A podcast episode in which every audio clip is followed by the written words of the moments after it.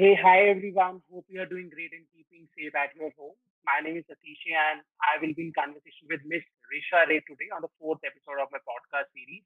So let me start with a very quick introduction of our today's guest.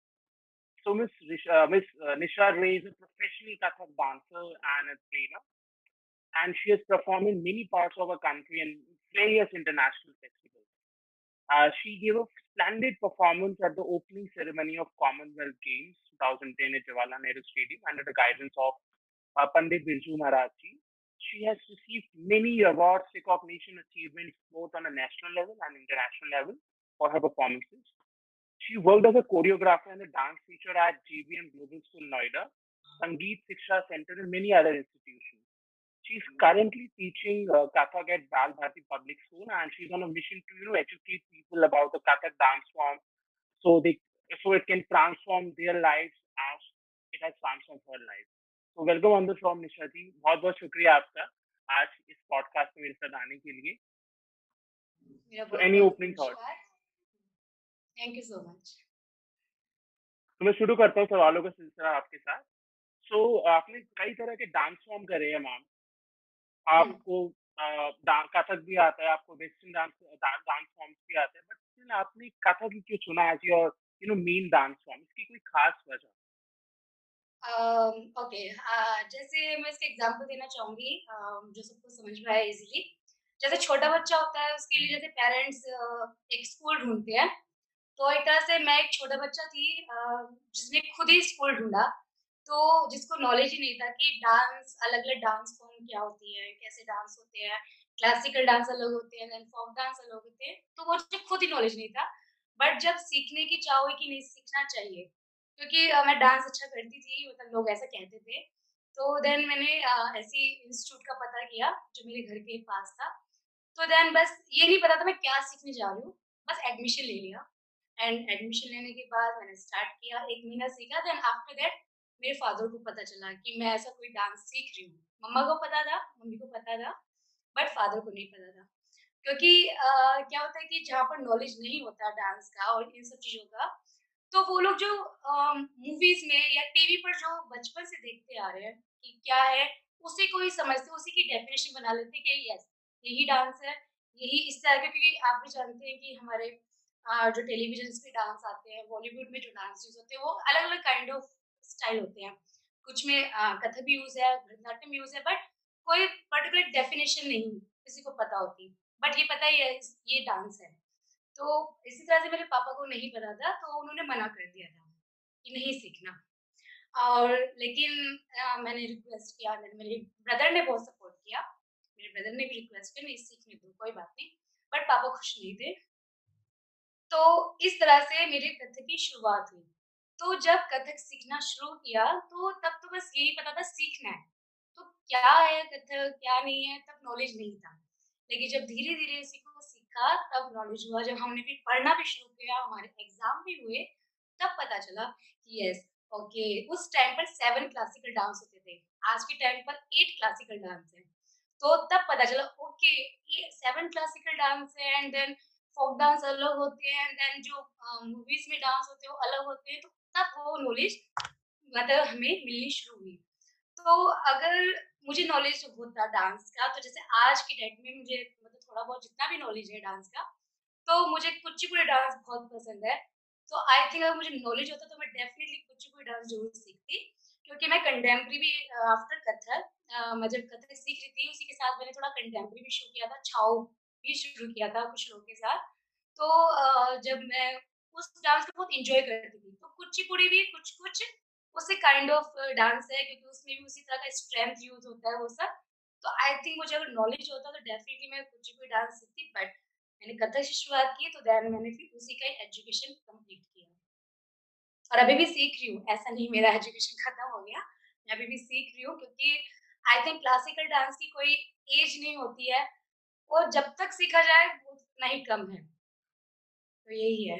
इस तरह से absolutely ma'am Kathak की journey शुरू हुई such a beautiful answer ma'am बिल्कुल आपने ठीक बोला कि सीखने तो पूरी ज़िंदगी भर चलता रहता है इट्स नेवर एन एंड ये नहीं कि आपने एक कुछ इतना पार्ट सीखने के बाद आप बोलो कि नहीं आई हैव अचीव्ड एवरीथिंग इसके बाद मुझे और कुछ नहीं सीखना इट्स नेवर एंडिंग प्रोसेस जैसे मैं आपने अपने आंसर में बोला कि you face many initial struggles आपको बहुत चैलेंजेस आए फैमिली की तरफ़ से भी पर्सनल लाइफ की तरफ़ से भी when you started your journey so if you can elaborate कि किस तरह के स्ट्रगल्स थे and how you over overcome those और क्या मोटिवेशन रहा आपको कि in despite of all the challenges आपने फिर भी उसको हासिल करा हाँ, चैलेंजेस तो मेरी लाइफ में बहुत आए हैं। फ़र्स्ट चैलेंज तो यही था कि घर का सपोर्ट होना, तो उसमें मेन फादर का सपोर्ट होना बहुत ज़रूरी होता है। तो फ़र्स्ट ये था कि जिस तरह से डांस का नहीं पता था, तो जो घर के साथ में जो इंस्टीट्यूट था, वो ज़्यादा बड़ा इंस्टीट्यूट था, छोटा इंस्टीट्यूट था। तो मेरे ब्रदर की जो फ्रेंड थे, चाइल्डहुड जो फ्रेंड थे, उनकी सिस्टर डांस करती थी। उन्हीं के थ्रू थोड़ा बहुत पता था, वो भारतीय कला केंद्र से उस वहाँ पे करती थी शोज़ वगैरह, तो उनसे था नॉलेज। तो मैं उसी केंद्र को भारतीय कला केंद्र को जॉइन करना चाहती थी। बट उस टाइम पर आई थिंक दीदी ने मुझे बोला कि अगर सीखना तो पर्टिकुलर कोई क्लासिकल डांस सीखो। तो आफ्टर दैट जब उन्होंने बताया तो देन उन्होंने मुझे गंधर्व महाविद्यालय के बारे में बताया। तो देन फिर मैंने गंधर्व महाविद्यालय में एडमिशन लिया, जिसमें फिर स्टार्टिंग में सोनिया मैम ने हमें अ, सिखाया। उसके बाद फिर जो अभी तक मेरी गुरु है मोहमाला नायर, उनसे मेरी ट्रेनिंग लगातार अभी भी चल रही है। तो अब स्ट्रगल की बात ये है कि स्ट्रगल ऐसे रहा कि फ़र्स्ट कि इसमें आगे क्या है? जो पहला क्वेश्चन होता है सभी के लिए अगर कोई कुछ भी चीज़ यू मतलब आगे सीखता है जैसे आफ्टर 12th बच्चों के पास एक वो रहता है कि अब उसको आगे क्या करना है, है ना? तो वही मेरे लिए क्वेश्चन था सबसे बड़ा कि फादर का यही क्वेश्चन था, इसमें क्या करोगी? क्योंकि ज़ाहिर-सी बात है, सबसे पहला क्वेश्चन यही आता है कि अगर आप सीख हो ठीक है सीखो, बट करोगी क्या? इसमें क्या फ्यूचर है? तो फ़र्स्ट स्ट्रगल यही था। फिर दूसरा स्ट्रगल ये था कि जब हम किसी फ़ील्ड को चूज़ कर लेते हैं, तो उसमें खुद का एक बहुत स्ट्रगल होता है।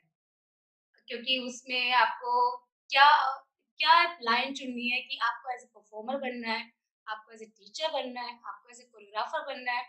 तो बहुत सारी दिक्कतें आई मुझे इन सब चीज़ों को लेकर क्योंकि तब तो मैं सीख ही रही थी और बेसिकली लड़कियों के लिए क्या होता है, एज जैसे-जैसे बढ़ती है तो वैसे-वैसे फिर सब खुद को भी सँभालना पड़ता है कि यस, हम क्या करें? तो स्ट्रगल तो बहुत आए एक नहीं, काफ़ी थे।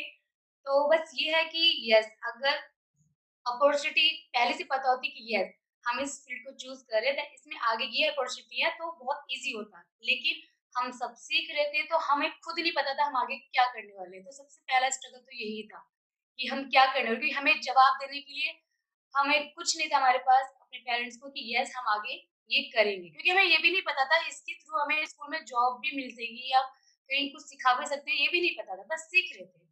तो यही सबसे बड़े स्ट्रगल थे जो हमारे सीखने के डेज़ थे। मैम जब आपने डांस शुरू करा तो आपको मोटिवेशन कहाँ से आई कि मुझे कथक डांसिंग ही करनी है, why not other dance form? तो वो मोटिवेशन आपको कहाँ से मिली? ये तो मैंने आपको बता दिया कि कथक तो किस तरह से मैंने चूज़ किया क्योंकि खुद को नहीं पता था।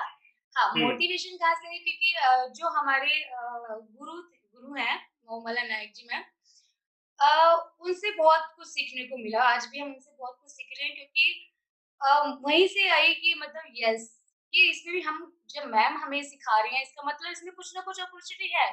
फिर जब हमने पढ़ना शुरू किया, अदर लोगों के बारे में पढ़ना शुरू किया तो यस धीरे-धीरे हमें भी पता चला कि यस इसमें कुछ किया जा सकता है। तो सबसे पहला मोटिवेशन तो मुझे मेरी गुरु से ही मिला कि यस हम इसमें भी कुछ कर सकते हैं। क्योंकि जब हम डांस करते थे, सीखते थे तो जिस तरह से वो सिखाती थी और हम उसको प्रेज़ेंट करते थे क्योंकि बहुत जल्दी हम लोगों ने शोज़ भी स्टार्ट कर दिए थे बिकॉज़ ऑफ़ हमारी गुरु की वज़ह से। तो उसके बाद क्या हुआ, फिर जैसे-जैसे हमने लोगों को जाना, अदर लोगों को, एक होता है अपने गुरु को जानना, एक होता है कि अपने गुरु के थ्रू अदर लोग को जानना। तो जब हमने अदर लोग को जाना उनकी स्टोरीज़ जानी, तो ये लगा यस कि जब वो लोग कर सकते तो हम क्यों नहीं? और सबसे पहले मुझे सबसे ज़्यादा इस चीज़ को बढ़ावा दिया दुर्गा आर्य दीदी ने। क्योंकि दुर्गा आर्य दीदी का जब मैंने फ़र्स्ट टाइम शो देखा था, तो पता चला वो यहाँ पर रहती नहीं है, वो तो जर्मनी में रहती है। और वो अब से नहीं काफ़ी सालों से, मतलब जब उनकी यंग एज तब से एंड देन अभी उनकी एज 50 प्लस है। और उनका जब मैंने डांस देखा तो मुझे लगी ही नहीं थी वो 50 प्लस की है। ऐसा लगा कोई 20 इयर्स की गर्ल डांस कर रही है स्टेज पे। तो सब मुझे ऐसा लगा कि जब वो कर सकते तो हम क्यों नहीं? तो उसके बाद फिर उन्हीं के साथ की शाश्वती दीदी, वासमती दीदी इतने जो उनके बैच की जितने भी थे वो आज के टाइम में जिस तरह से सिखाते हैं, जिस तरह से शोज़ करते हैं, लगता ही नहीं कि वो इतने एज के हो गए लगता ही नहीं कहीं से। तो उनको देख के बहुत ज़्यादा मोटिवेशन मिलता है कि यस वो कर सकते हैं तो हम क्यों नहीं? तो ये जो पुराने जितने भी पुराने गुरु जितने भी हैं, उनसे बहुत कुछ सीखने को मिलता है क्योंकि ज़रूर उन्होंने बहुत कुछ सीखा है अपनी लाइफ में, जिसकी वजह से हमें भी सीखने का चांस मिलता है और ये कि यस वो कर सकते तो हम क्यों नहीं? क्योंकि ऐसे बहुत कम लोग हैं कि जो सीखते हैं देन उसे आगे तक लेके जाते हैं, बट ये लोग उनमें से एक है सीखा लेकिन उसको आज तक बरकरार किया हुआ है। बिल्कुल एब्सोल्युटली मैम मतलब जो जो लोग पहले से भी सक्सेसफुल हो होते हैं या जो यू नो उसी उसी पर्टिकुलर फ़ील्ड में सक्सेसफुल लोग होते हैं उनकी स्ट्रगल से बहुत सीखने को मिलता है ताकि वो यस। गलतियाँ हम ना करें या उससे इंस्पिरेशन लेके हम आगे बढ़े तो बिल्कुल सही कहा मैम आप, आपने बिल्कुल मेरा आपसे जो नेक्स्ट सवाल है वो ये है कि डांस सीखने के लिए सबसे इम्पोर्टेंट चीज़ क्या है? क्या क्वालिटीज होनी चाहिए किसी में अगर उसको डांस सीखना है? ओके सबसे पहला पेशेंस मैं बोलना चाहूँगी क्योंकि आई थिंक डांस ही नहीं आई थिंक हर फ़ील्ड में बट हाँ, मेनली डांस में आज की फ़ील्ड में, आज की डेट में सब लोग के अंदर पेशेंस होना बहुत ज़रूरी है। क्योंकि आई थिंक ये मैं अपनी बात भी करती हूँ क्योंकि जो मेरी दायरे के जितने भी लोग हैं, आई थिंक हम लोग के अंदर भी वो पेशेंस लेवल बहुत कम हो चुका है और आने वाली जो जनरेशन जो आ रही है, उनके अंदर तो और भी कम है। क्योंकि पेशेंस एक ऐसी चीज़ है जिसके अंदर पेशेंस होगा वो ही इस फ़ील्ड को आगे तक लेके जा सकता है क्योंकि मेन पेशेंस है और दूसरा रियाज़। सबसे हम्म पहला पेशेंस आता है, दूसरा रियाज़ क्योंकि जो लोग रियाज़ भी करते हैं वो सोचते हैं हमें तो कुछ मिल नहीं रहा है इतना टाइम हो गया हम कब से स्ट्रगल कर रहे हैं, कुछ नहीं मिल रहा। तो ऐसा नहीं है, पेशेंस रखना बहुत ज़रूरी है। इवन आज की डेट में अ, मैं नहीं जानती मुझे यहाँ पे बोलना चाहिए, बोलना चाहिए बट मैं फिर भी बोलूँगी। जहाँ पे हमने सीखा है गंधर्व महाविद्यालय में, तो हमारे बाद के जो बैचेस आए, ठीक है? यानी कि बहुत जूनियर बैच जो आए, उनके अंदर इतना भी पेशेंस नहीं था कि मैम जो सिखा रही हो उसको पहले सीखो देन आगे कुछ किसी से कुछ बोलो। तो उनके अंदर वो पेशेंस बिल्कुल भी नहीं था। देन आई थिंक कुछ हुआ था कि किसी ने कुछ कंप्लेंट वगैरह की थी। तो देन नेक्स्ट क्लास में पता चला हम जब गए क्लास में तो सब बच्चे बैठे हुए थे देन हम भी एज़ अ सीनियर जब हम जाते थे तो हमारा जो टाइम होता था हम उससे एक घंटा पहले जाके रियाज़ करते थे। तो हम लोग भी जाके वहाँ बैठ के हमें खुद नहीं पता था कि हुआ क्या है, क्योंकि हमने कभी इस तरह से किया नहीं था। तो जब बाद में 2 घंटा हो गया बैठते हुए किसी ने कुछ नहीं बोला, देन मैम ने बोला अब आप लोग जाओ, नीचे जाके जिसको जो बोलना है बोलो कि जाओ मैम ने आज कुछ नहीं सिखाया। आज आपने सिर्फ़ इंतज़ार करना सीखा और बस बैठना सीखा। जाके जाके बोलिए। तो तब पता चला कि अच्छा कुछ हुआ है। तो उस दिन मैम ने पेशेंस करना सिखाया कि पहले पेशेंस लेकर आओ, पहले वेट करो, पहले चीज़ें सीखो, फिर उस पे रियाज़ करो, फिर उस पे मेहनत करो, उसके बाद किसी चीज़ को सोचो क्योंकि पेशेंस की बात करके हमने अपने गुरु से सबसे ज़्यादा सीखी है। क्योंकि वो उनका भी बहुत हमने स्ट्रगल देखा अपनी आँखों के सामने बहुत ज़्यादा देखा है। तो उनसे ही बहुत कुछ सीखने को मिला कि मैम ने किस तरह से पेशेंस रखा, हमारे गुरु किस तरह से पेशेंस रखा और ऐसा नहीं रिज़ल्ट नहीं मिला, डेफिनेटली बहुत अच्छा रिज़ल्ट मिला। जब पेशेंस के बाद जब भी कुछ अच्छा हुआ, तो रिज़ल्ट जो होता था वो बहुत अच्छा होता था। तो आज क्योंकि मेरे मैं बहुत पेशेंस व्यक्ति थी, मेरे अंदर बिल्कुल पेशेंस नहीं था। बट येस आज के डेट में अगर मैं कहूँगी वो जो पेशेंस मैंने सीखा है, वो मैंने अपने गुरु से सीखा है। तो पेशेंस बहुत ज़रूरी होना चाहिए आज की जनरेशन में, तभी वो किसी चीज़ को सीख पाएँगे, किसी भी चीज़ को, जो नहीं है, जो आई थिंक खत्म हो चुका है। आज की कोई खास वजह मैम कि आजकल की जनरेशन में पेशेंस क्यों नहीं है कोई आपके हिसाब से कोई खास वजह है हो सकता है कि सबको लगता है कि कॉम्पिटिशन शायद ज़्यादा बढ़ गया, हमें चांस नहीं मिलेगा, हो सकता है। ऐसा हो सकता है कि क्योंकि आज के डेट में आई थिंक पहले क्या होता था कॉम्पिटिशन्स इतने नहीं थे लेकिन हाँ अपॉर्चुनिटीज़ थी। मतलब लोगों को काम देख के चीज़ें मिलती थी।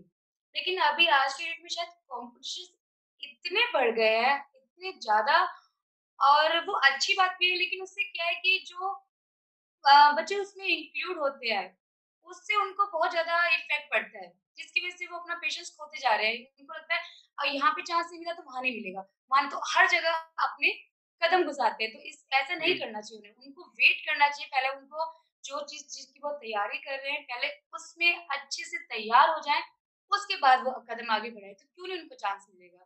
तो आई थिंक सो इसी रीज़न से कि उनको हर जगह जाना है। ये नहीं कि वेट करना वो भूल गए हैं। हो सकता है एक होता है कि जैसे जब हमारा देश आज़ाद हुआ था, तब वैसा नहीं था जो आज की डेट में है। तो चीज़ें काफ़ी-काफ़ी धीरे-धीरे बदल चुकी हैं, इतनी टेक्नोलॉजी भी आ गई है, तो उसकी वज़ह से भी उनके अंदर बहुत सारी कमियाँ आती जा रही है आजकल बच्चे बाहर खेलना तक भूल गए हैं, जो हम लोगों ने बहुत खेला है। उनको पता ही नहीं कि जो मिट्टी का गेम होता, होता क्या है। तो बहुत सारी चीज़ें हैं जिन जिसकी वज़ह से वो बहुत कुछ भूलते जा रहे हैं। वाओ मैम अमेजिंग बिल्कुल। मैम आपने बहुत सारे शोज़ करे हैं, बहुत सारे आपको अवार्ड्स भी मिले, बट आपका कोई पसंदीदा शो, आपका कोई यादगार शो, आप थोड़ा उसके बारे में बताना चाहेंगे? यादगार शो तो मेरे बहुत सारे हैं, बट यस जहाँ से मुझे लगा कि यस मैं शायद कुछ कर सकती हूँ इस फ़ील्ड में या मैं आगे और सीखना चाहती हूँ, वो है मेरा कॉलेज का पहला स्टेज। यानी कि इवन मैं जब तक मैंने 12th तक भी की, मैंने कभी अपने स्कूल में कभी किसी फ़ंक्शन में कभी डांस नहीं किया। हाँ, वैसे मैं करती थी घर पर, लोगों के सामने, अपने फैमिली के सामने, लेकिन वैसे कभी नहीं किया। तो मेरा वो पहला जिसकी वजह बाद मेरे पापा ने भी अलाउ किया डांस करना। तो इसीलिए वो मेरे लिए यादगार है। तो मेरा जो कॉलेज का जो पहला जो शो यानी कि जो पहला स्टेज मिला था वो था कॉम्पिटिशन। तो कॉलेज में जैसे आप जानते हैं, सारे कॉलेज के मिलके सारे कॉम्पिटिशन्स होते हैं, तो मैंने उसमें पार्टिसिपेट किया था और उस टाइम मैं कथक सीख रही थी। तो मैंने वो एक कथक का गाना उसमें किया था कथक का आई थिंक 4 मिनट्स या 5 मिनट्स का मैंने किया था डांस और मैंने फ़र्स्ट प्राइज़ जीता था। और मैंने घर जाके उसमें मुझे प्राइज़ मिला था फ़र्स्ट प्राइज़ तो एक ट्रॉफ़ी मिली थी एंड देन उसमें एक एनवेलप था, एनवेलप में मुझे खुद नहीं पता था क्या था। मैंने घर जाके खोला, देखा उसमें मुझे 300 रुपीज़ मिले थे।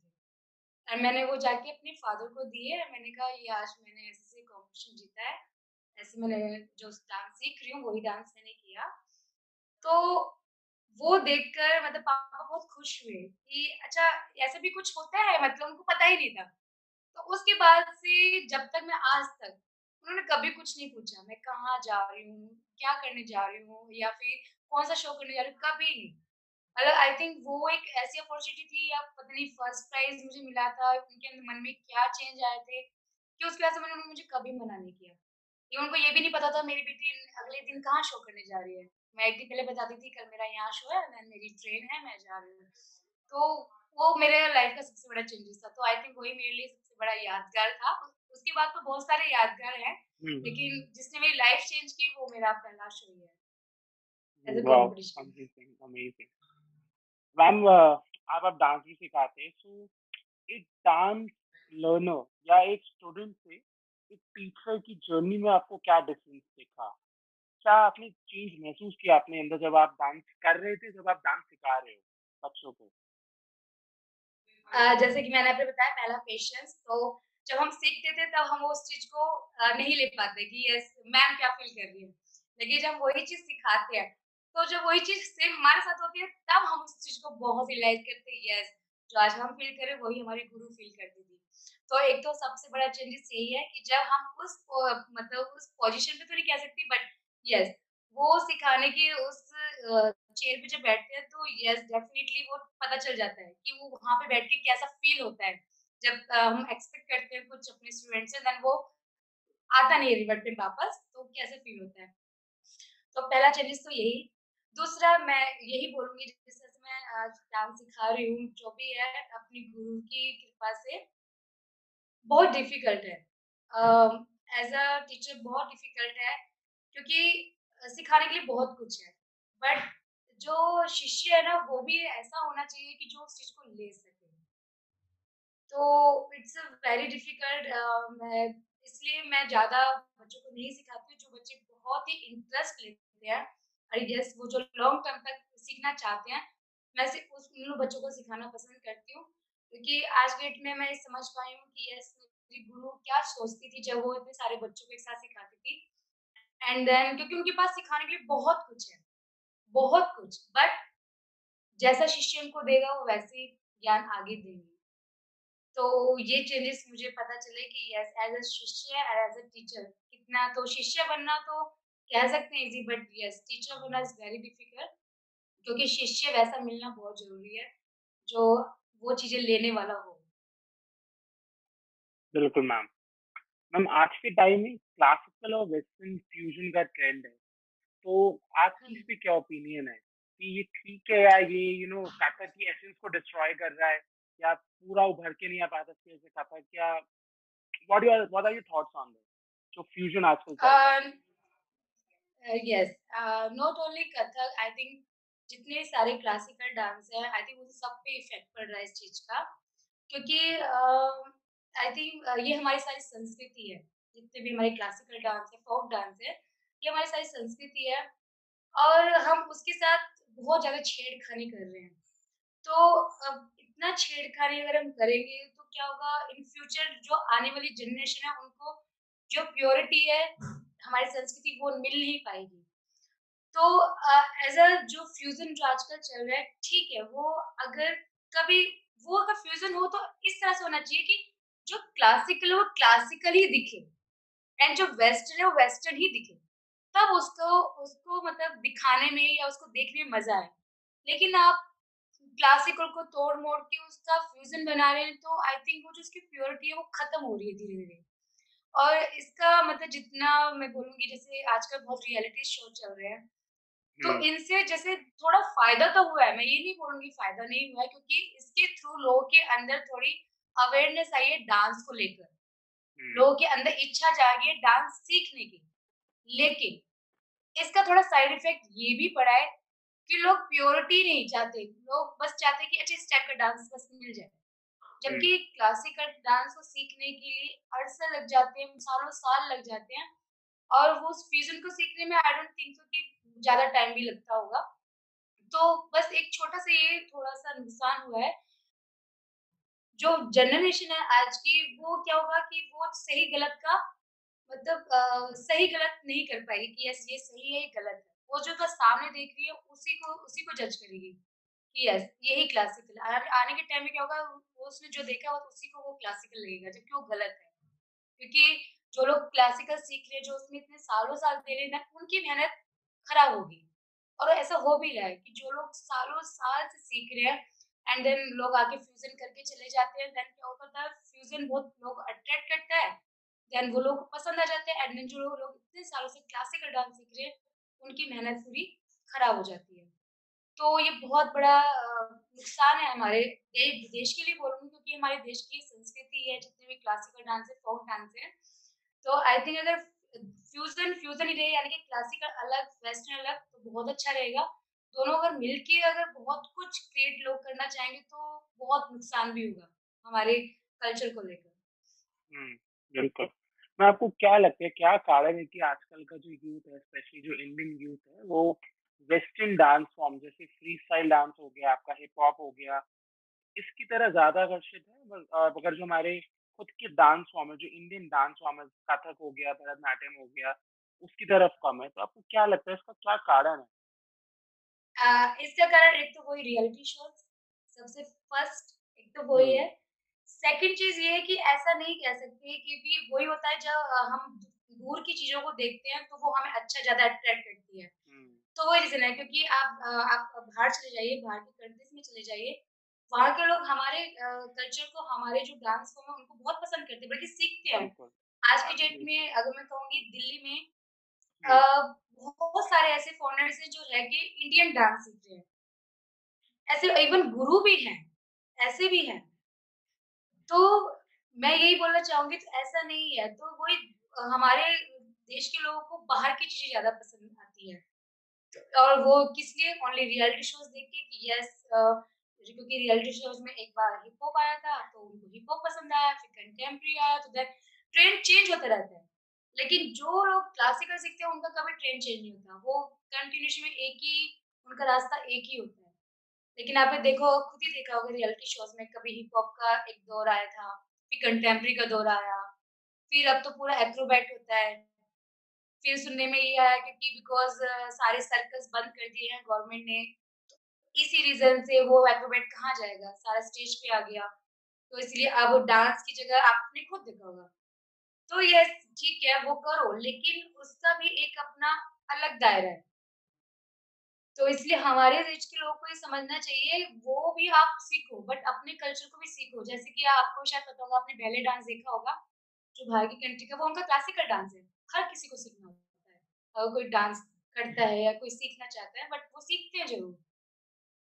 लेकिन नहीं, हमारे देश में थोड़ा-सा अलग रूल है, क्योंकि लोगों को नॉलेज नहीं है एक्चुअल में। अगर गवर्नमेंट इसके लिए कुछ करे, अगर गवर्नमेंट इसमें जैसे अब आई थिंक नई शिक्षा नीति आई आ रही है, अगर वो हो जाता है तो बहुत अच्छी बात है। क्योंकि हुँ। इसमें क्या होगा बचपन से ही बच्चे अपनी क्लास में डांस के सब्जेक्ट्स को पढ़ेंगे। अगर क्योंकि गवर्नमेंट स्कूल में भी आज के टाइम में डांस की अपॉर्च्युनिटी है ही नहीं। डांस टीचर की जॉब ही नहीं है, म्यूज़िक टीचर की है लेकिन डांस टीचर की जॉब नहीं है। अगर वो होगी तो उन बच्चों को भी ज्ञान होगा कि यस हमारे देश में कितने क्लासिकल डांस हैं, देन कितने फोक डांस हैं। अब फोक डांस किस लिए होते हैं, क्लासिकल डांस कैसे होते हैं, तो देन उनको इंटरेस्ट आएगा। लेकिन उनको इंटरेस्ट क्यों नहीं आता है? क्योंकि वो जो देखते हैं, उसी से इंटरेस्ट ले लेते हैं। तो रियलिटी शोज़ उनके लिए ईज़ी है देखना। तो वो देखते हैं देन उनसे वो अट्रैक्ट हो जाते हैं, देन वो उनको सीखना चाहते हैं। बस यही है। मैं मेरा अगला सवाल आपसे है इफेक्ट्स ऑफ़ डांसिंग। हमने अभी तक डिस्कस किया कि डांस के जितना हम पढ़ते आए जितना हमने स्टडी किया है कि डांस करने के बहुत बेनिफिट्स हैं। On emotional level, on mental level, on spiritual level. तो आपने मतलब आपको डांस करके क्या सा कैसा फ़ील होता है once you know once you have done your performance और आपको इन तीनों यू नो तीनों स्टेजेस में मेंटली, इमोशनली, स्पिरिचुअली कितना बेनिफिट मिला है डांसिंग से? बहुत, बहुत। आई थिंक जो लोग डांस के लिए सब लोग यही जानते हैं, डांस एक एक्सरसाइज़ भी है। आई थिंक बहुत से लोग यही जानते हैं। तो डेफ़िनेटली बहुत ज़्यादा इसके बेनिफिट्स हैं, बहुत बेनिफिट्स हैं क्योंकि जैसे कि अगर मैं सिर्फ़ क्लासिकल डांस की बात करूँ, तो क्लासिकल डांस में हम लोग फुटवर्क बहुत यूज़ करते हैं, सारे क्लासिकल डांस में मतलब बट सब में अलग-अलग तरीके से। तो जैसे हमारे कथक में फुटवर्क का बहुत काम होता है। तो बोला जाता है कि उस फुटवर्क से हमारे आई थिंक जो हमारे क्या कहते हैं ब्रेन है, उस पे काफ़ी अच्छा असर होता है क्योंकि हमारे फुटवर्क कंटिन्यू ज़मीन पे पड़ते हैं एंड वो नर्व्स हमारे यहाँ तक जुड़ी हुई हैं, तो उससे बहुत अच्छा ब्लड सर्कुलेशन चलता रहता है। और भी बहुत सारी चीज़ें हैं क्योंकि एक्सरसाइज़ है, हम लोग के जो रियाज़ होते हैं, वो 1-1 2-2 घंटे भी होते हैं, कोई भी इससे ज़्यादा भी करता है, जैसे कि जो महाराज जी हैं, वो तो अपने टाइम पे इतने ज़्यादा रियाज़ करते थे सुबह से लेकर और देन कंटिन्यू एक ही चीज़ को कंटिन्यूअस में करना। तो आपने देखा होगा जब शोज़ होते हैं, तो शोज़ जब होते हैं कभी स्टेज पर, कोई भी कोई भी परफॉर्मर 1 घंटा कैसे निकल जाता है वो डांस करते पता नहीं चलता।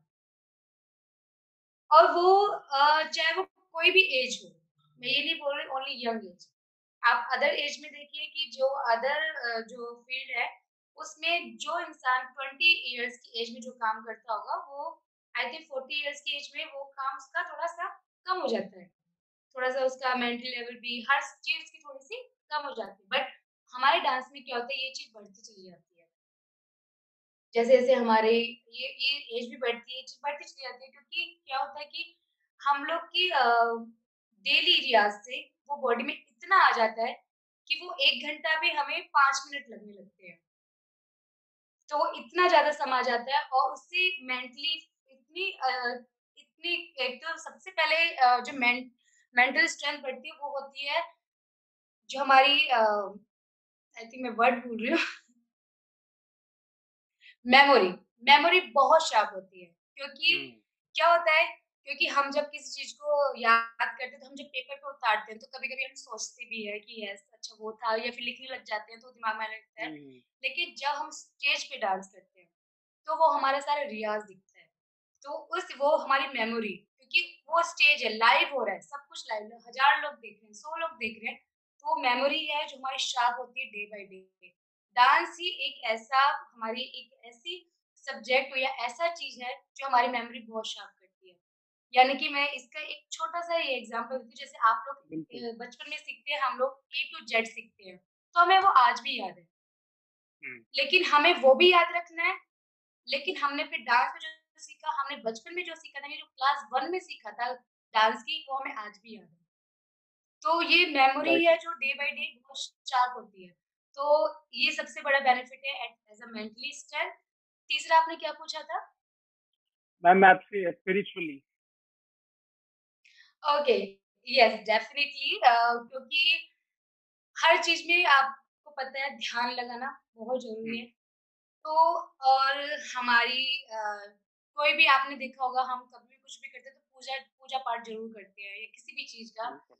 तो हमारे डांस में भी ऐसा हमेशा होता है कि हम हमेशा भगवान को याद करके हमेशा बहुत कुछ करते हैं अपने गुरु को एक्चुअली हमारे लिए तो जो भगवान है वो हमारे गुरु ही होते हैं। तो बहुत सारी चीज़ें होती है जो धीरे-धीरे, धीरे-धीरे वो हमें हमारे अंदर अपने आप ही शक्ति बढ़ती चली जाती है। तो हमारे अंदर अपने आप ही वो चीज़ें इंक्रीज़ हो जाती है। तो मैं बोलती हूँ डांस सब सब चीज़ों के लिए बेनिफिट्स है, बहुत सारी चीज़ों के लिए हमारे बॉडी शरीर शरीर के लिए भी, हेल्थ के लिए भी, मेंटल स्ट्रेंथ के लिए भी, सभी चीज़ों के लिए। तो do you think ma'am dance देखा होगा कि जो लोग डांस नहीं सीखते वो भी डांस करना एन्जॉय करते हैं। आपने देखा होगा बिल्कुल, बिल्कुल बिल्कुल, बिल्कुल। मैम मेरा क्वेश्चन नेक्स्ट इसी से रिलेटेड था। डांस के इतने बेनिफिट है जैसे आपने बताया मेंटल लेवल पे, इमोशनल लेवल पे, स्पिरिचुअल लेवल पे। तो आपको नहीं लगता कि हमारी गवर्नमेंट को डांस को कंपल्सरी बता देना चाहिए at least for you know for 8th standard at least for 8th standard अभी नहीं है वो।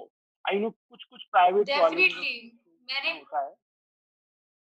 हाँ मैम। डेफ़िनिटली मैं यही बोल रही हूँ कि अगर गवर्नमेंट इस पे बहुत क्योंकि अभी आई तो है नई शिक्षा नीति, अब ये नहीं पता वो कब से लागू होगी। हाँ, बट डेफ़िनिटली अगर गवर्नमेंट इस चीज़ को अलाउ कर देती है, इसको सपोर्ट करती है, तो आई थिंक बहुत चेंजेस आएँगे हमारे क्योंकि हर कोई हर कोई पढ़ाई में अच्छा नहीं होता और ये भी नहीं मैं बोल रही कि जो पढ़ाई में अच्छा नहीं होता वो डांस में गए। हर कोई डांस में अच्छा नहीं होता, हर कोई म्यूज़िक में अच्छा नहीं होता, हर कोई स्पोर्ट्स में अच्छा नहीं होता। तो एटलीस्ट कोई अगर डांस में भी अच्छा है, पढ़ाई में भी अच्छा है, तो उसके पास दो अपॉर्चुनिटीज़ है कि वो किसमें जाना चाहेगा। क्योंकि मैं क्योंकि मैंने कभी नहीं सोचा था कि मैं अपनी डांस फ़ील्ड में निकलूँगी, मैं टीच एज़ अ टीचर बनूँगी मैंने कभी नहीं सोचा था। मुझे तो मजिस्ट्रेट बनना था, मुझे तो एडवोकेट बनना था। तो मेरे मुझे तो इंटरेस्ट जब मैंने धीरे-धीरे डांस शुरू किया तब मेरा डांस में इंटरेस्ट आने लगा एंड देन मैं सोचने लगी कि यस मुझे करना है। लेकिन अपॉर्चुनिटीज़ नहीं थी तब भी। नहीं सोचा था कि जॉब मिलेगी, नहीं मिलेगी, नहीं पता था। तो इसी तरह से अगर गवर्नमेंट इसको थोड़ा सपोर्ट करे तो लोगों के अंदर पहले से अवेयरनेस रहेगी यस इसमें अपॉर्च्युनिटीज़ हैं, इसे भी एज़ अ प्रोफेशन बनाया जा सकता है। क्योंकि आज के टाइम में जो लोग इसको आगे नहीं बढ़ा पाते बिकॉज़ ऑफ़ दिस रीज़न क्योंकि उनको यही नहीं पता इसमें आगे प्रोफेशन है या नहीं है। तो आई थिंक गवर्नमेंट सपोर्ट करेगी तो डेफिनिटली इसमें आगे बहुत कुछ करने के लिए है। हुँ, बिल्कुल मैम।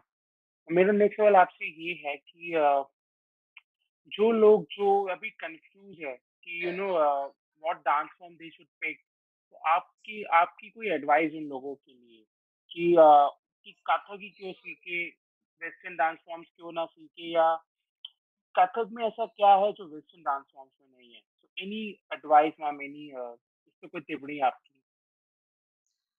अ, मैं ये नहीं बोलूँगी कि वेस्टर्न डांस ना सीखें, सिर्फ़ कथक ही सीखें, मैं ये नहीं बोलूँगी क्योंकि हुँ, सबकी अपनी चॉइस है। आई थिंक सबकी अपनी चॉइस है, बस मैं यही बोलना चाहूँगी कुछ भी सीखें, लगन से सीखें एंड देन उसे फिर आगे तक लेके जाएँ। ऐसा नहीं आज ये सीखा, कल ये सीखा, परसों ये सीखा, फिर ये सीखा एंड देन फिर आगे बोलते हैं कि हमें कुछ नहीं आता, देन हम किसमें जाएँ? तो अगर वेस्टर्न सीखना तो वेस्टर्न सीखो, देन वेस्टर्न में आगे जाओ। ये नहीं मैं बोल रही कि वेस्टर्न सीखना अच्छा नहीं, सीखो अच्छी बात है, अगर बाहर के लोग हमारे कल्चर को अपना रहे तो हम भी बाहर के कल्चर को अपना सकते हैं। बट एक प्रॉपर एक ही चीज़ सीखो अच्छे से सीखो, आगे तक सीखो। जैसे कि मैंने आपको बताया कि जब मैं कथक सीखती थी, तो मैंने भी कंटेम्पोररी स्टार्ट किया, अच्छा सीखा, लेकिन मैंने फिर उस टाइम के लिए उस चीज़ों को अवॉइड कर दिया क्योंकि मुझे लग रहा था कहीं ना कहीं मेरे कथक को इफ़ेक्ट कर रहा है, तो मैंने हटा दिया। मैं चाहती तो शायद मैं कथक को छोड़ के छाव में निकल सकती थी, कंटेम्प्रेरी में निकल सकती थी। बट आई थिंक मैंने अपने कथक को आई थिंक रेफर दिया कि नहीं, मुझे इसको ही क्योंकि मैंने इससे शुरुआत की देन इससे मुझे बहुत कुछ सीखने को मिल सकता है। तो मैंने दोनों डांस को साइड कर दिया देन इसको अच्छे से सीखा कि पहले अच्छे से इसको सीखूँ, इसमें थोड़ा पढ़ाई करूँ देन अच्छे से इसके एग्ज़ाम क्लियर करूँ एंड देन क्या करना है सोचूँ। उसके बाद अगर लगेगा कुछ अदर डांस करना है तो डेफिनेटली मैं करना चाहूँगी ऐसा नहीं कि अगर मैंने कथक सीख लिया तो मैं अदर डांस नहीं करना चाहूँगी करना चाहूँगी लेकिन as a show as a hobby but ये अगर मेरा ये प्रोफेशन है तो मैं इसको पहले इसको अपना एज अ कथक अच्छे से आगे निकालना चाहूँगी। उसके बाद मैं अदर डांस को देखना चाहूँगी। लवली मैम लवली मैम मेरा आपसे एक आखिरी सवाल before we end this interview हम आज की आजकल के इंडियन यूथ का माइंडसेट कैसे चेंज कर सकते हैं रिगार्डिंग क्लासिकल डांसिंग कि वो उसको कोई निचली चीज़ की तरह ना देखे उसको you know as a as a culture you know something you know which is even some some way superior to western dancing जिस तरह से आपने बताया इसमें फुटवर्क होता है इसमें पेशेंस चाहिए होती है या आपको पूरा अंदर से यू नो एक तरह से शुद्ध कर देती है या यू नो आपको पूरा का पूरा ट्रांसफॉर्म कर देती है इंटरनली तो how we can change this mindset ma'am according to you वही आपने जैसे माइंड uh, कैसे चेंज किया जैसे आप अच्छे से जानते हैं जब हम किसी चीज़ का uh, किसी चीज़ को प्रमोट करते हैं। आपने देखे होंगे जब आप। अगर किसी चीज़ को खरीदने भी चाहते हैं तो आई थिंक आप बहुत जगह एड्स भी देखते हैं। और या कुछ चीज़ें ऐसी आपको खुद पता है जिनके एड्स नहीं आते लेकिन आपको पता है कि यस वो ये चीज़ बहुत अच्छी है एंड देन आप ले लेते हैं। तो इसी तरह से इसको जब तक बढ़ावा नहीं मिल सकता जब तक प्रॉपर इसकी गवर्नमेंट एक स्टार्टिंग से इसके लिए एज अ कोर्स बनाए। इन द सेंस कि स्कूलों में स्टार्टिंग से बच्चों को अगर पढ़ाया जाए तो डेफिनेटली बच्चा उसके बारे में जान पाएगा। क्योंकि इस, इस फ़ील्ड को सिर्फ़ वही बच्चे जान पाते हैं या तो जिनको नॉलेज होता है थोड़ा बहुत या फिर जो थोड़ा सा इसमें जैसे मेरे को डांस में इंटरेस्ट था तो मैंने खुद ढूंढा या या तो इस टाइप के बच्चे आगे सीख पाते लेकिन अगर बचपन से एक स्कूल टाइमिंग से उनको अगर सिखाया जाएगा उनके लिए प्रॉपर उनको ट्रेनिंग दी जाएगी कि यस इस तरह के डांस फॉर्म होते हैं ये भी डांस फॉर्म होते हैं अलग अलग तरह के काइंड ऑफ़ डांस फॉर्म होते हैं तो आप कुछ भी सीख सकते हैं। तो अगर बचपन से उनको इस बारे में पढ़ाया जाएगा और इसके प्रमोशन इन द सेंस जैसे एड्स दिखाते हैं तो इस तरह से गवर्नमेंट को इतने इसके इतने प्रोग्राम कराने चाहिए या टीवी पे भी इसके इस तरह से प्रोग्राम दिखाने चाहिए ताकि उनको पता चले होता क्या है। क्योंकि आपने खुद देखा होगा कि आई थिंक सिर्फ़ नेशनल जो टीवी है डी वन उसमें आज भी क्लासिकल डांस सॉन्ग या डीडी भारती दिखाए जाते हैं। लेकिन आपको भी पता है मुझे भी पता है कितने लोग कितने परसेंट लोग उस चैनल को देखते हैं। सिर्फ़ वही लोग देखते हैं जो जिन लोगों को उसका नॉलेज होता है या जो लोग देखना चाहते हैं जैसे कि हम लोग को पता ही है आज डी भारत पे इनका डांस आएगा तो हम देखने के लिए रेडी है। लेकिन हम्म। जो नॉर्मल लोग हैं वो कहाँ देखते हैं? उनको तो पता ही नहीं होता। तो इस तरह के चैनल्स इस तरह के चैनल्स में कुछ इस तरह का प्रोग्राम स्टार्ट किया जाए। इवन बड़े बड़े गुरुओं को लेकर स्टार्ट किया जाए। तब क्या होगा उनके अंदर अवेयरनेस जगेगी तब उनको पता चलेगा यस ये भी कुछ है। जितना नॉलेज उन लोगों को होगा उतने ही वो धीरे धीरे करके इंटरेस्ट लेंगे एंड देन उनके बारे में पढ़ना शुरू कर सकते हैं। लेकिन जब तक तो वो उस चीज़ के लिए अवेयरनेस ही नहीं है कि ये क्या है क्या नहीं है मुझे नहीं लगता कि जो अननोन लोग हैं वो इतना इंटरेस्ट लेना पसंद करेंगे। जहाँ तक मुझे ये लगता है। बहुत बहुत शुक्रिया निशा जी आज मेरे साथ जुड़ने के लिए इस पॉडकास्ट पे। आई बिलीव जो हमने बातें करी है there such you so there so amazing takeaways from this इतनी मतलब इतनी चीज़ें जो लोगों को पता नहीं है regarding dancing as a journal Kathak के बारे में, और मुझे पूरी उम्मीद है कि आफ्टर वाचिंग दिस पॉडकास्ट लोगों में थोड़ा सा मोटिवेशन बढ़ेगा you know towards our traditional और classical dancing also ma'am anyone मेरा एक आखिरी सवाल आपसे, अगर किसी को शुरू करनी है अपनी जर्नी कथक डांसिंग में so any tips for them how they can get started क्या ऐसे इंस्टीट्यूशन है जिनको वो रीच आउट कर सकते हैं? आपको रीच आउट कैसे कर सकते हैं? So any advice for them ma'am okay ऐसे बहुत इंस्टीट्यूट तो काफ़ी है, दिल्ली में भी है, यूपी में भी है मतलब क्योंकि मेन प्रॉब्लम होती है ऐसे छोटे बच्चों के लिए जब मतलब दूरी कि कितनी दूरी वो जा सकते हैं, कितने दूर जा सकते हैं। तो अ, सबसे पहले तो अगर वो छोटी सी एज में अगर सीखना चाहते हैं बच्चे, अगर उनको इंटरेस्ट है बहुत सीखने का, तो पहले वो अपने घर के आस-पास ही ट्राई कर सकते हैं। बिल्कुल जो जो भी आस-पास एंड देन जैसे उनको इंटरेस्ट और मिलेगा और जागेगा तब क्या कर सकते हैं? वो फिर उनको वहीं से ही पता चल जाएगा कि यस हमारे लिए कौन सी जगह ज़्यादा अच्छी है। क्योंकि जैसे मैंने गंधर में सीखना शुरू किया तो तब मुझे बाद में पता चला अच्छा इसका एक गवर्नमेंट इंस्टीट्यूट भी है कथक गेम वहाँ भी सीखा जाता है फिर मुझे और भी पता चले तो जैसे अगर आप जब मैंने भी छोटे से इंस्टीट्यूट से शुरू किया था जहाँ पे जो मेरे घर के पास है वहीं से मुझे फिर जो मेरे गुरु थे, उन्हीं से मुझे पता चला कि तुम यहाँ पे मत सीखो क्योंकि यहाँ पे बहुत छोटे-छोटे बच्चे हैं जो और तुम थोड़ा बड़ी हो और तुम अच्छा भी करती हो, हुँ, तुम प्लीज़ आगे कहीं सीखो। तो अगर आई थिंक वो मुझे इस तरह की गाइडेंस नहीं देते तो शायद मैं भी नहीं जाती। तो इसी से पहले उनको अपने घर के आस-पास ही पहले वहाँ पे थोड़ा ट्राई करना चाहिए। उसके बाद क्योंकि आप कभी भी कहीं भी बड़े इंस्टीट्यूट में जाते हो तो आपका विदाउट ऑडिशंस आपका एडमिशन नहीं होता है। तो एटलीस्ट आप थोड़ा-सा थोड़ा-सा एटलीस्ट कि उसके बारे में थोड़ा जान लो कि जो भी आप डांस हो, नॉट कथक, अगर आप कथक भी जानते हो तो कथक के बारे में थोड़ा-सा जान लो कि वो होता क्या है, कैसे फुटवर्क होते हैं, किस तरह से होते हैं। तो क्या होगा अगर आप आगे भी कहीं अगर सीखना चाहोगे तो आपको बहुत अच्छे से वहाँ पे नॉलेज भी मिलेगी एंड देन आपको आपका एडमिशन भी हो सकता है। और मैं ये भी चाहती हूँ हाँ, मैम। हाँ, सॉरी बट मैं ये डेफ़िनेटली मैं ये चाहती हूँ कि आज की क्योंकि मैं ये देख रही हूँ, ऐसा नहीं है ये कल्चर खत्म होता जा रहा है। कल्चर जिनको बढ़ाना है वो लोग बढ़ा रहे हैं। लेकिन सही तरीके से भी आगे नहीं जा रहा है।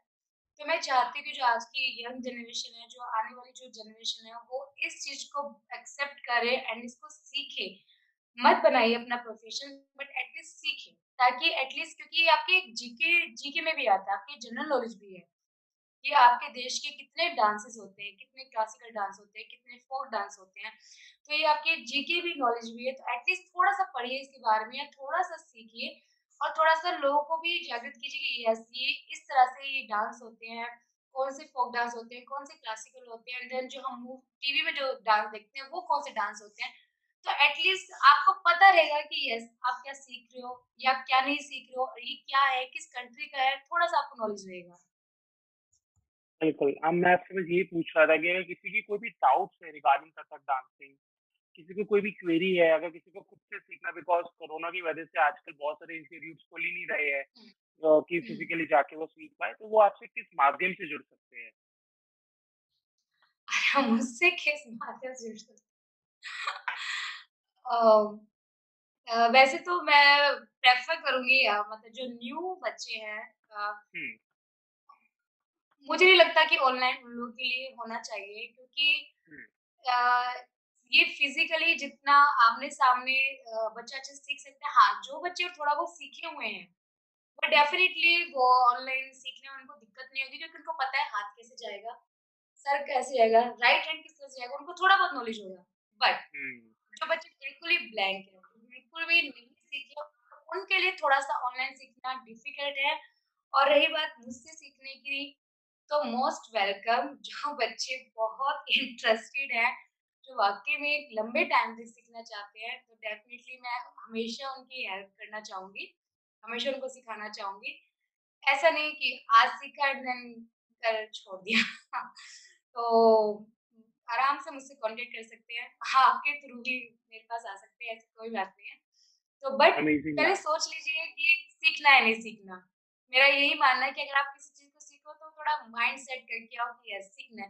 क्योंकि मैंने देखा है कि आज की डेट में कुछ पेरेंट्स भी ऐसे हैं नहीं थोड़ा-सा क्या कहते हैं, एक तो ट्रायल क्लास कर लीजिए, देखते हैं इंटरेस्ट आएगा नहीं आएगा।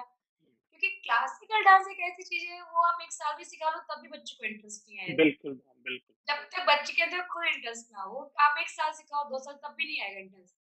तो ये नहीं होना चाहिए। तो सबसे पहले तो ये थोड़ा-थोड़ा चेंज करनी चाहिए। अगर आप सिखा रहे हो तो पहले छोड़ दो उसको, उसको सीखने दो, उसको जाने दो। फिर देखो। फिर खुद जज करो कि बच्चा सीख रहा है, नहीं सीख रहा है। क्योंकि मेरे पास बहुत से बच्चे ऐसे भी आते थे, जो बिल्कुल इंटरेस्ट नहीं था, लेकिन वो धीरे-धीरे इंटरेस्ट खुद जाग गया। बट कुछ बच्चे ऐसे भी थे जिनको बहुत इंटरेस्ट था, अदर जगह से छोड़ के आए, लेकिन कुछ टाइम सीख के छोड़ दिया, क्योंकि उनका वो हैबिट है। क्योंकि वो अगर एक जगह नहीं सीखे तो दूसरी जगह में किस तरह सीखेंगे? तो रही बात सीखने की, तो मोस्ट वेलकम, नो प्रॉब्लम मैं हमेशा तैयार हूँ। क्योंकि मुझे तो ये कल्चर जैसे मैंने सीखा तो मुझे भी आगे बढ़ाना है। मैं चाहती हूँ मैं तो जितना आगे बढ़ा सकूँ उतना मेरे लिए बहुत खुशी की बात होगी। एंड गाइस मैं मैम का यूट्यूब चैनल का लिंक डाल दूँगा so you can get your basics covered. आप वीडियोज़ देख के थोड़ा-थोड़ा शुरू कर सकते हो, थोड़ा बेसिक सीख सकते हो और मैम हाँ, मैम की ईमेल आईडी भी डाल दूँगा सो यू कैन आप उनको ईमेल कर पाओ और आपके कोई डाउट्स हो, you can get connected with. Ma'am again बहुत-बहुत शुक्रिया आपका यू you नो know, आज मेरे साथ जुड़ने के लिए इस पॉडकास्ट पे। बहुत अच्छा लगा आपसे बात करके। And I truly believe ma'am कि यू नो लोगों को भी ये पॉडकास्ट सुन के अच्छा लगेगा। उनको थोड़ी मोटिवेशन मिलेगी थोड़ी इंस्पिरेशन मिलेगी towards classical dancing thanks a lot ma'am बहुत बहुत शुक्रिया आपका। I hope